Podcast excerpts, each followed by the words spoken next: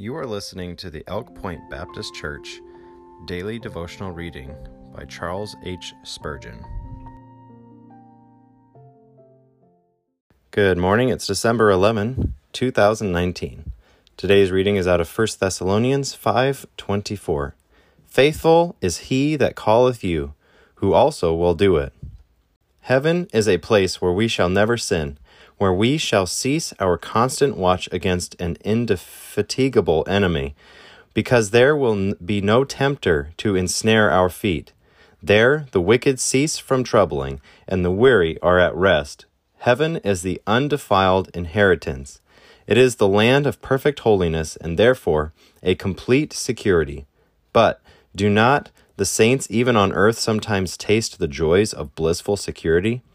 The doctrine of God's word is that all who are in union with the Lamb are safe, that all the righteous shall hold on their way, that those who have committed their souls to the keeping of Christ shall find him a faithful and immutable preserver. Sustained by such a doctrine, we can enjoy security even on earth, not that high and glorious security which renders us free from every slip, but that holy security which arises from the sure promise of Jesus that none who believe in him shall ever perish, but shall be with him where he is. Believer, let us often reflect with joy on the doctrine of the perseverance of the saints and honor the faithfulness of our God by a holy confidence in him.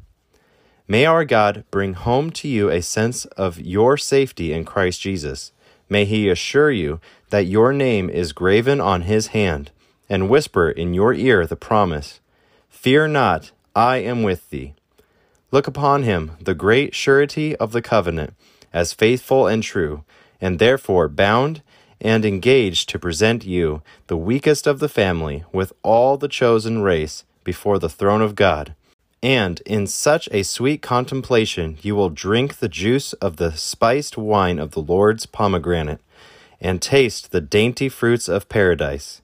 You will have an antepast of the enjoyments which ravish the souls of the perfect saints above, if you can believe with unstaggering faith that faithful is he that calleth you, who also will do it.